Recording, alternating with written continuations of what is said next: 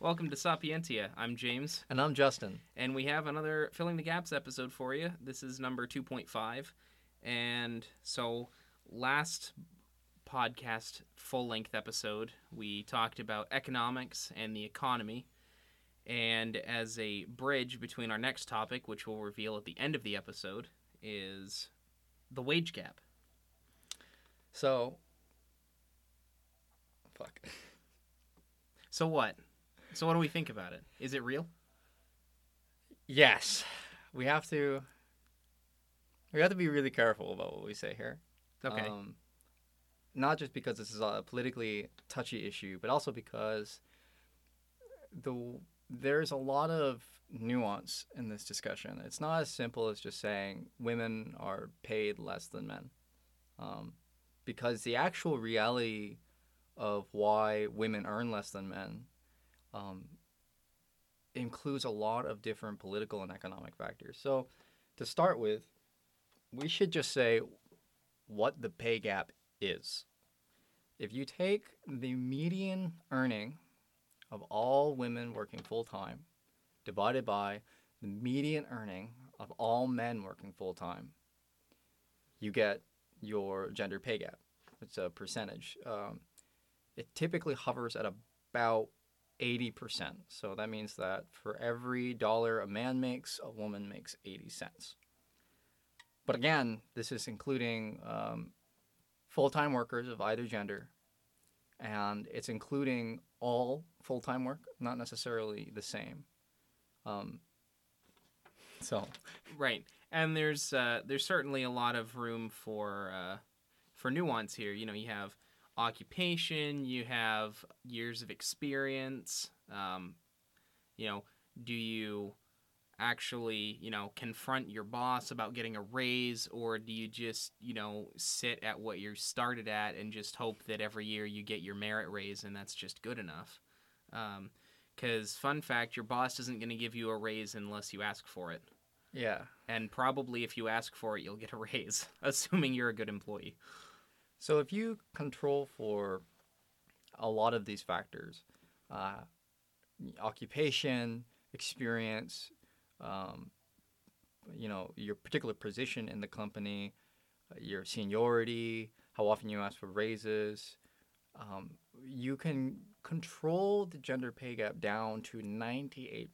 So that means there's still 2% that is either accountable to some extraneous factor that we're not computing here or due to genuine sexism. Now, does this mean we shouldn't care about it? Um, well, no. I mean, certainly it makes a, a quantifiable difference, and certainly those quantities have been analyzed, and I don't think it's a matter of legislation. You know, we were talking earlier, and, you know, came to the conclusion that, you know, we can't legislate our way to fixing this issue. Um, there's just too much else to it than simply what the books say. Because the books say there shouldn't be one. Um, and that's just the way it is. Like that's that's been enforced. That's been around for how long? Was that legislation? That's it's been a while. Uh, I don't know if. Well, in any case, I don't know if there's any legislation that says you can't pay women less, but I do know that there is anti-discrimination laws that would, I think, broadly protect against certain things. Fair enough. Um, but to, to just to say, it wouldn't matter if there were or is this legislation. It's not in exact same position with exact same position, uh, experience, and exact same qualifications. You typically find they that they are being paid the same. So even with um, payment legislation, you wouldn't see significant shifts in the gender pay gap. Um, now, this does leave the question that you know that 20% there are some people who say that 20% difference is due to choices right? Differences in their lifestyle and stuff.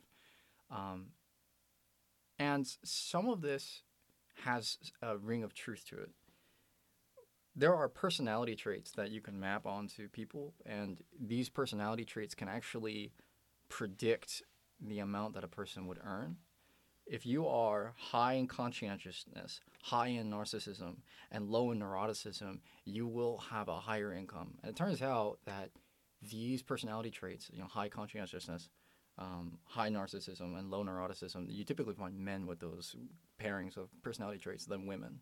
Uh, women tend to be more conscientious, but they also tend to have a high neuroticism and low narcissism. I, I think you said it wrong. It's you have to have high conscientiousness, high high n- uh, uh, uh, high narcissism, and low neuroticism. Yeah, that good old Jordan Jordan Peterson. Yeah. So- Well, I'm sure we'll get to him. well, incidentally, he's uh, if I if I understand, he's one of those people who would argue that the, the gender pay gap is largely an artifact of um, gender differences, like biological gender differences. Correct? Absolutely. Yeah. Um, I know his interview with uh, Cathy Newman gets a lot of attention on the internet be- for one reason or another. I thought it was interesting, is all I will say. Um, but he brings up that controlling for a lot of these, it does bring down the actual difference substantially, and that um, you know, being a clinical psychologist, he, you know, in his own words, the multivariate analyses have been done, um, which he loves to say, and I think it's funny, but he, he does have a point about it that um, how y- how you act in a workplace and your fundamental being definitely impacts how certainly how people see you and if people see you in certain ways they will respect you or want to pay you more or Yeah. less So my position is not. It's a little more complicated than that because um, where I always come back to is the way we structure society, as we had said in the economics episode, is largely a choice. Um, I shouldn't. It's not quite so simple, but ultimately structures can change, right? As as even capitalism can exist in, in multi different multiple different forms, Right. and the type of economy we have does incentivize and disincentivize certain um, actions, certain behaviors, certain types of businesses. And if we see that women are uh, disadvantaged because of their normal personalities in our economy, and women want to work or even need to for a lot of their families, it stands to reason that maybe the way our society is structured is not just. Absolutely. Yeah. Um, I think it's interesting too, like the watching a uh, a video on of um, Zimbardo talking about um, like masculinity and stuff like that, but just like broadly, um, the percentage of single parents and especially single mothers has gone up a lot, um, and that's one of the one of the interesting things well, interesting, I guess, in one sense, that has come out of it is that, you know, single mothers presumably are working full time or maybe even more than full time. Um, certainly, I know plenty of people that I graduated high school with that were doing, you know, 60 hour weeks with a kid. And it was amazing to see them, like, have any hair left when they finally got into a situation where they weren't doing that. Um, and so you know there's the i guess that makes an interesting organization about you know how we how the economy gets structured in a way that you know even the average person would want to work more than full time in the kinds of jobs that the average person can get Yeah. um, and certainly that disproportionately affects people who have less time to spend working Um, and while you mentioned that, there's one one part of this I think is quite clearly a travesty is the maternity penalty. yes So if a woman has a child, her the amount of money she makes predictably decreases by about 4 to 6% per child. The opposite happens to a man. A man gains about 3%. Um, a lot of this has to do with expectations about motherhood and fatherhood. You know, the father is the provider, the mother is the caretaker. But there's also the fact that women typically take maternity leave, which represents a loss in the amount of time that they work, and then afterwards they tend to need more flexible time in order to spend with their family. Men, it's typically the opposite. They end up working more. Um, and so per child, a, a man will get more opportunities as their boss, you know, thinks they need more money, more work, whereas a woman would get gets penalized because she needs to spend time with her family.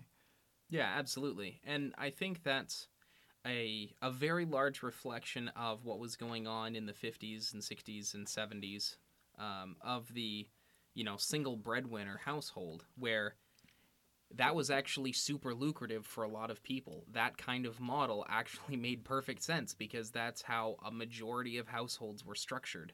And so, you know, if both parents did work and then had a kid, yeah, okay, well, that's the family setup at the time in in the culture definitely allowed for oh yeah mom gets to stay home and dad gets you know a raise or extra responsibility or whatever to make more money and that's like that's just how it is like there wasn't any i don't think there was nearly as much thought about whether or not that was what people wanted at the Mhm. time than there is now Yeah, and on top of that, most families, uh, you know, with both parents uh, attentive, you know, they both of the parents work. right The vast majority of two-parent households now, uh, both parents are employed. So, and in a lot of ways in this economy, you can't really get by on just one person's salary now if you're going to raise kids, um, which presents another huge issue. This is why the gender pay gap, in my view, is unjust, even if you can control the way, because it means that there's a whole slew of other factors. There's um, one last thing with the gender pay gap that I find particularly fascinating. Um, there is some self segregation in occupations that also accounts for this. If you look at the highest paying careers, they are usually dominated by men, whereas a lot of care work that's less paid is dominated by women. So if you look at doctors, they're primarily men. Uh, you look at nurses, they're primarily women. And in my field, software engineering, it's, it's almost entirely men. Um, and yet, you know, all of my, at least in my office, all of my quality assurance uh, coworkers and all of my um, secretarial coworkers are women. Yeah. Um, I noticed that in, um, you know, being in math and physics, I think there's, I've had, in six years, I've had one female math teacher. And, like, she's super smart. Like, hands down, one of the smartest math professors I've had. Like, absolutely. Um, if you're listening, Paula, thank you. Um, but like, and I don't think that that's. I don't necessarily think that's a reflection of a university as an institution because certainly there are plenty of women as professors, especially at University of Maine. Um, you know, departments all over the place are, you know, very balanced um, gender-wise, but um, I think it's uh, it's sort of a byproduct of that that mentality of you know the the higher paying occupations typically being held by men and those higher paying fields like basically STEM fields just in general um, you know are more male centric and so of course you would expect to see more male professors because that's you know who's doing the research at the university Mhm. because they're the ones that got those degrees to get those jobs Yeah.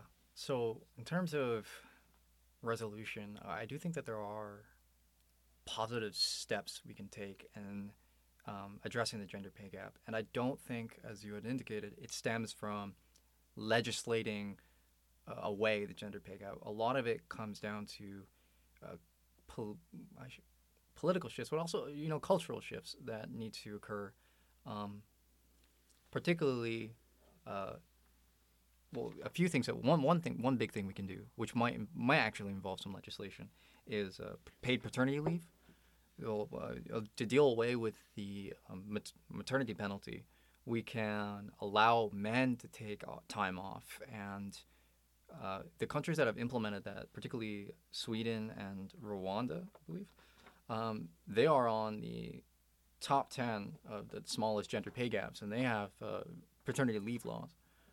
I think that if we implement this, you know, taking time off of your family won't be seen as such a bad thing or such such a won't be strictly associated with women. And I think it would deal away with uh, some of some of the costs there. Right, absolutely. And uh, like I guess I've never quite understood why the stay-at-home parent was always such a or became such a frowned upon thing lately. Mhm. Like that was just kind of the way it was for a long time because you know like we said before single breadwinner households were a thing for a long time.